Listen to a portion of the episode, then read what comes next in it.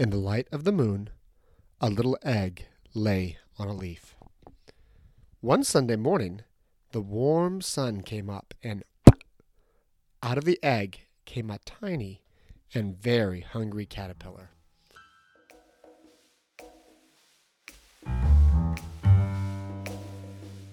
Welcome to A Thousand and One Good Nights, a podcast about the stories behind bedtime stories. Follow along with two new dads, one a psychologist and one a book editor, as they explore the nighttime ritual of their foreseeable future.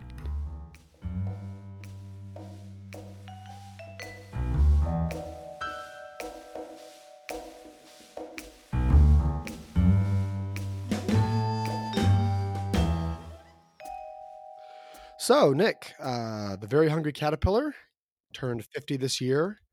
Is it a good book? The Very Hungry Caterpillar just might be the very best children's book. Yeah, no, I think, I mean, consistently it's ranked that way, at least, in all the, all the people that are, whoever's in charge of making those lists Right. of, children's picture book, I feel like. And I think, uh, you know, if there's a, those sort of indie book hall of fames, this is this is an early inductee. It's going into Kiddie Lit Cooperstown. That's right. I think. That's right. yeah, I, I just feel like this is the most, at least in turn, you know, when you talk about the greatest of anything, um, one way to assess that would be what's the most kind of well-rounded, um, sort of really good at every element of the thing. So in terms of, ch- of children's books, I just feel like this, it kind of has it all, you know, in terms of greatest of all time, the goat. Um, Right. in terms of the illustrations, in terms of the the prose, in terms of kids' reactions to it, in terms of my reactions to it. It's like consistently awesome in all of those dimensions, which is pretty rare, I feel like, for for children's books. Yeah, I feel like this is the kind of book that even the the the cover is if you have a children's book section of something, you put the very hungry caterpillar on the cover, and, Yeah. and, that- and you, you don't even have to say that. You just know this is where the children's books are. Right. Yeah, it's so so let, let's kind of d- dive in there like I mean, obvious I- I think in some ways the most me- like when you say Eric Carle, I think people think of the sort of distinctive visual style first. Right. Would you agree? Yeah, that's right. That kind of Um, texture. I mean, his. I, I will say that um, his. Do you know his process at all for for I, making these I don't things? at all. I have no idea. Well, I. I mean, I read up on it a little bit and uh, could not begin to to really like explain it in a way that you know if, if you were doing it as a class project, um, I, I could set it up. But it involves uh, translucent tissue paper that he colors, and then he makes Oh. collages out of this translucent uh, like tissue paper with acrylic paint. And then apparently in his studio he just has drawers full of all these little pieces, you know, pre-treated uh, translucent tissue paper. Oh, Honestly, interesting. it, it also sounds like the kind of thing that if I was to do this, I would have like it would not turn out in the way that I anticipated. It's like like, like any high school lab that I did. Where like, well, what was supposed to happen was I was going to put these translucent pages together to make a caterpillar, but actually it's just kind of just a heap of tissue paper. it looks like obvious trash. Like, This was supposed to be a, a weather model, or this like the flame was supposed to turn blue, but instead there was just a lot of smoke. but it but it works out well with I mean, uh, like, it's almost devastatingly beautiful. I mean, there was there was an exhibit that, that came through Chicago that was uh, the like very Eric Carle at the Children's Museum when I was living there, and I really wanted to go. I'm, I'm really upset that I missed it because just the idea of like walking through a space that sort of had the texture of his books. I don't know. It, it's it is one of those books where you wish you were uh, sort of caterpillar size and you could just crawl in there. I think the, the original Mm. the original um, caterpillar was in fact a bookworm. I think in the, the early drafts of this, and so oh, I- the idea, but the idea that it's you could immerse yourself in the book like in the way that he kind of eats his way through an apple. I mean that that resonates with me at least.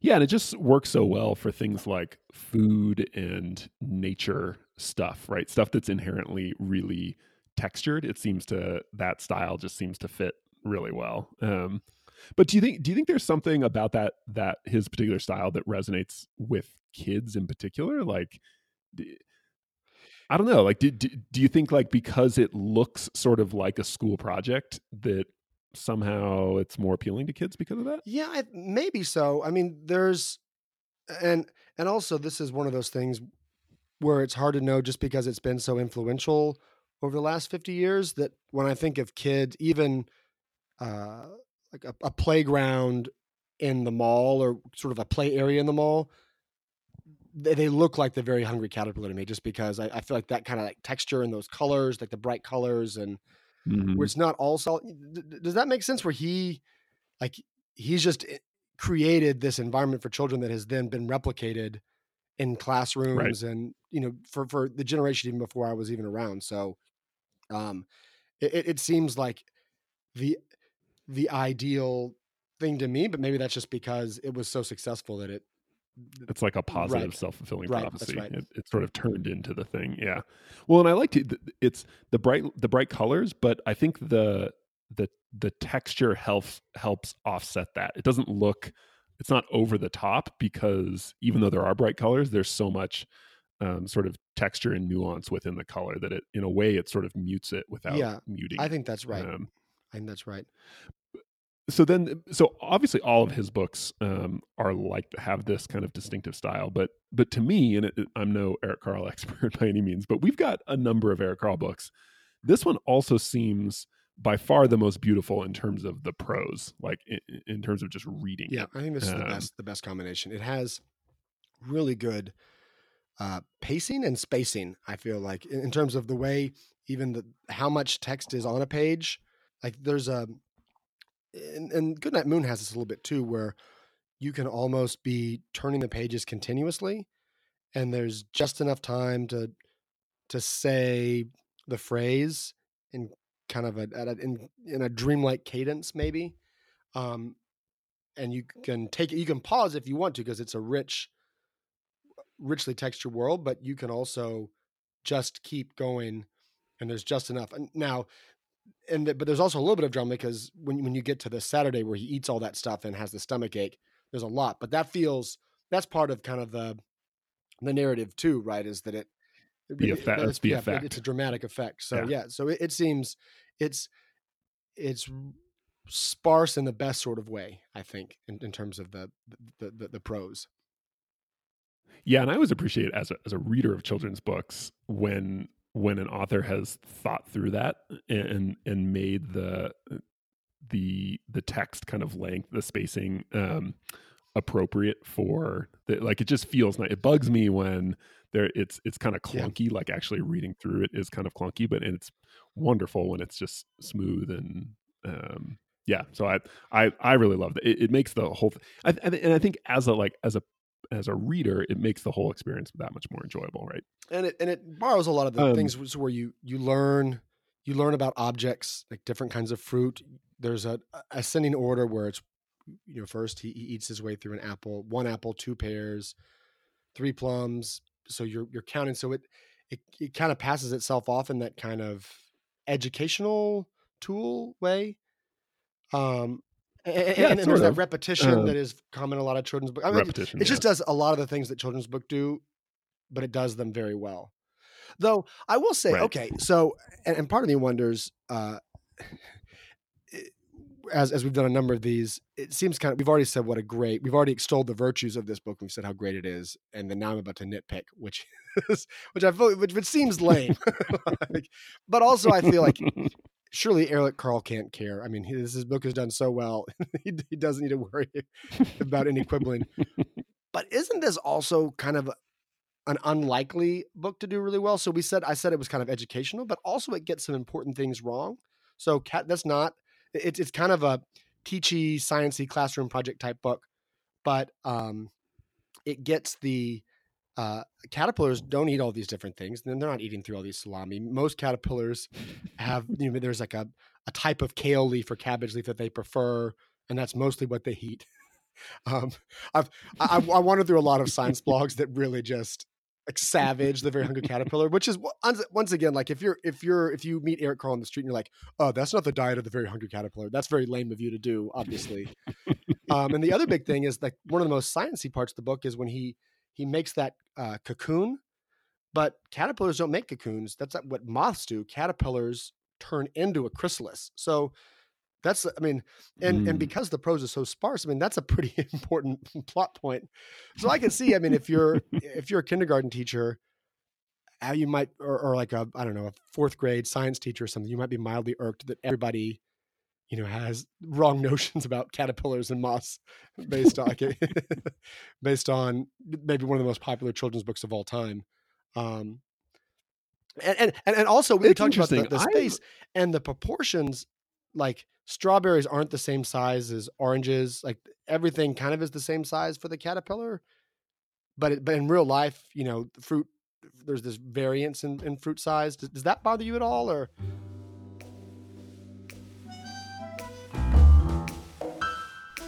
On Saturday, he ate through one piece of chocolate cake, one ice cream cone, one pickle, one slice of Swiss cheese, one slice of salami, one lollipop, one piece of cherry pie, one sausage, one cupcake, and one slice of watermelon.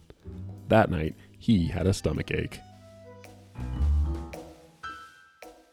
I had honestly never thought about that before. I also never really considered the sciency kind of instructional value of the book. It like literally never crossed my mind um, that that would be one of the things I guess my girls were learning as they were reading the book. Like, if anything, if, if I read a like a lesson into this, it, it's more kind of general and moral in in the sense of like, you know, we we all tend to do better when we sort of imbue the things that are by nature that are good for us and don't um, don't get distracted by things that look shiny and appealing um, but don't actually suit our nature. Okay? So so in in that reading, the the caterpillar is punished for his gluttony of all these treats on Saturday. The the piece of chocolate cake, the ice cream cone, the pickle, the slice of Swiss cheese, salami. Also, these things are aren't they're not universally desserts. It's just whatever, man. He was he was there. No, I don't. uh, He's One not presumes he- punish is an awfully strong word. I think this is this is like Well, the process of I- I- life. you you go through and you try out all sorts of stuff, and, and you sort. you- Yeah, but he, but but but but you know, he's eating fruit all week, and then all of a sudden he just goes like you know, he's tr- trying this fruit this day, this fruit the next day, and then on Saturday he just goes bananas. Not literally, he he actually goes pickle cheese, sausage, lollipop. You found a But, picnic. you um, stumbled but- but- upon a picnic. Right that right sure but definitely when i was a kid this like the the reading that whoever i don't know I don't, I don't think it was my parents but whenever i was this book was read to me this was a real teachable moment where it's like yeah don't be gluttonous and just be gorging Oh, yourself wow. on sweets or you're gonna and then and then you know he he gets a stomach ache but then luckily he eats a he's able to eat a leaf and and and get back on track nutrition you know? So- He really does look But- mi- like it's amazing how miserable the caterpillar looks at the end of that the gluttony page. Like just it's such a a, a, a tiny little drawing. It really you know evokes Yeah, a lot of misery. it conveys it conveys like the regret, which which I have seen on my face after. I'm pretty sure I've seen you know, that in your face too. after yeah. Thanksgiving, and so yeah.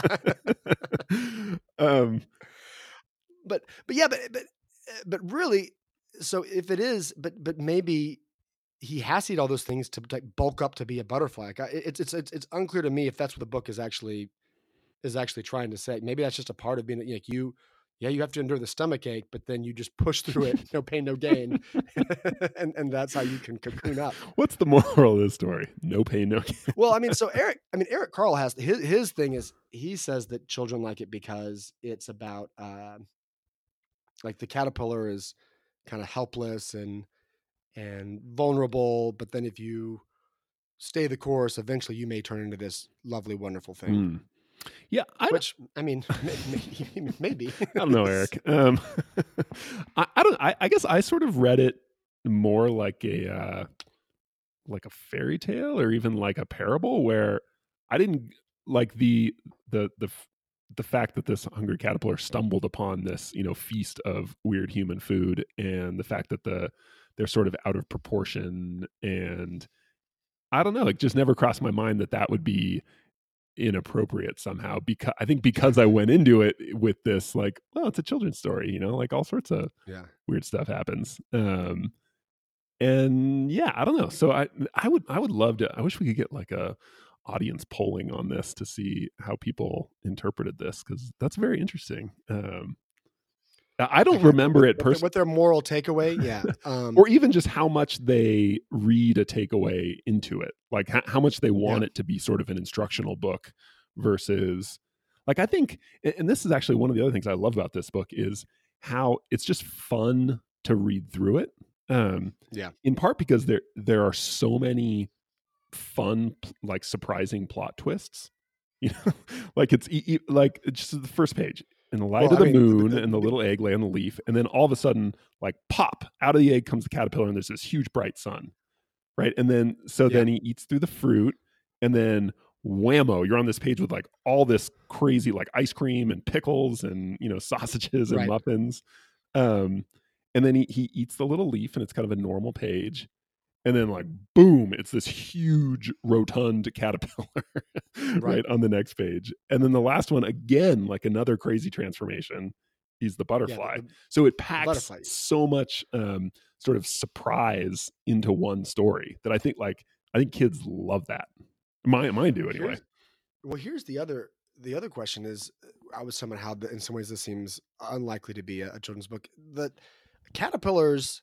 I mean, maybe it's just because our collective consciousness knows this book and and we're not threatened by it. That's why there's so many. I mean, we have a very hungry caterpillar like pillow. I think you know, and there's there's very hungry caterpillar merch. I mean, it, it's it's everywhere. so we're not. But I mean, outside of this book, the idea a caterpillar is kind of a scary alien looking monster creature. I mean, if it was if it was Mm. life size, you know, it would, it would be terrifying. That's that's what like that's what monsters look like. And and the idea of like if you were if, if it was your like from the perspective of a human, if it's your picnic and then you saw like a bug eating its way through your ice cream cone, like it would it would not be like, oh my gosh, there's a very hungry caterpillar. I, like, I wonder like he's probably just about to cocoon up. you know, it'd be, no, oh, this is so gross. But but and and if you look at the very like the caterpillar has a very expressive face, and at the eh, when he's sick, but in the very on the cover, that caterpillar looks a little to me looks a little ominous yeah and and and monstery. But then maybe because you've met him like under you know as an egg under kind of a benign moon, and you and you notice right away that he has a a little uh, fruit based diet. I mean, he's just eating plums and strawberries. Like, Mhm. like look at him go. so maybe that makes him seem less less threatening. But I mean, eh, we'd have to find the first people who who got a copy of this in 1969 who were kids. Do you think anybody was ever repulsed by the idea of the caterpillar just do- doing doing his thing? I don't know. I I would bet that that is offset by things like the colors and the just like the diction and the prose and Yeah. and and like and, and even even some of the background stuff like the moon and the sun are both smiling Yeah. you know and the everything's so colorful and um yeah i don't know i I don't i don't think so um i mean i'm sure i'm sure there are some kids who get who are scared of the very hungry But caterpillar. Not even not not mine and not yours, right? Your kids. your no kids not at all yeah no they were super into it um yeah so i uh, yeah i don't know about that um but who knows maybe we'll, we'll get someone calling in and It's like, uh, oh, that, my horror dreams are haunted. about Yeah, nightmares. hungry caterpillar. yeah, I don't know. I so I just I just think it's such a uh it's also really fast. Like you can read it really quickly. Yeah. Um well, that- which also means kids can internalize it relatively quickly, which is fun when your kids get to the point where they've they've really internalized a book and they can kind of anticipate what's going to happen and it takes on a whole new level of enjoyment, I think. Well, I think, and that's one of the things. There's that sparse prose but rich, rich texture, so you can you can go really fast, but you can also go really slow. You can linger if you want to.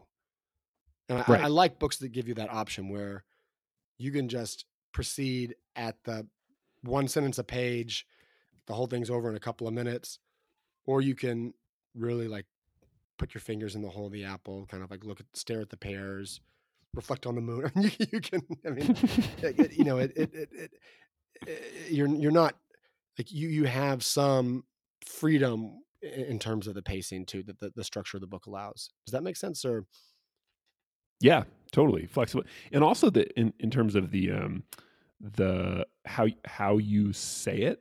So it's it's got sort of a a natural rhythm to it, but I feel like it allows for a lot of variability. Like Right. it'd be interesting if you asked 10 people how they say the last line which which is he was a beautiful butterfly Right. like no one's no one says it like that you know everyone's got their own way of kind of adding pizzazz to the way they say it Well, so speaking of uh, everyone having their own way of doing this, if, if you had to pick someone that you would want to read the Very Hungry Caterpillar to you or your kids or but all, all, all, but like in, in person or like the narrated Oh audiobook version or honestly, in any way you answer, I'm not going to be disappointed. You don't have to have an answer either. I- I've got I've got lots of I've got lots of answers. So well you go Okay, first then. if you if you're locked and Okay, loaded so let's let's hear the 'em. obvious like temptations with with any of these things is to just have some with a really sumptuous voice. Like James Earl Jones should read Morgan yeah, Freeman. Morgan Freeman or James, James Earl Earl Jones should read all children's books. That's just right um, but if if if we're gonna have somebody especially for the very hungry caterpillar and maybe it's just because i just saw the movie uh, yesterday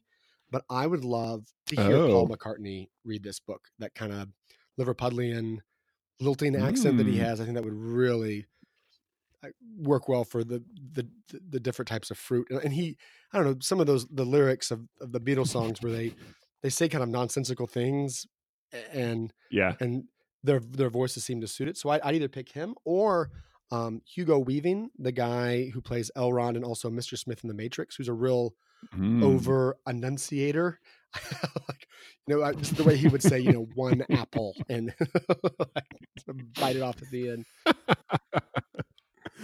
I'm, I think my pick would be um, Kevin from The Oh, Office. be- I feel like he's just perpetually hungry. You know, you would you would believe it if he read it. Like, yeah, like, I would definitely believe it. like yeah. he could have the correct conviction to.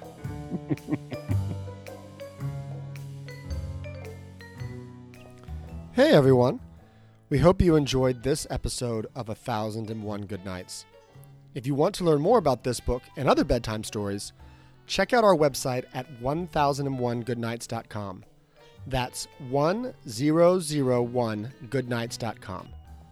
Be sure to sign up for our monthly email newsletter to get updates about upcoming seasons and other new content. Finally, please help us out by rating the show on iTunes.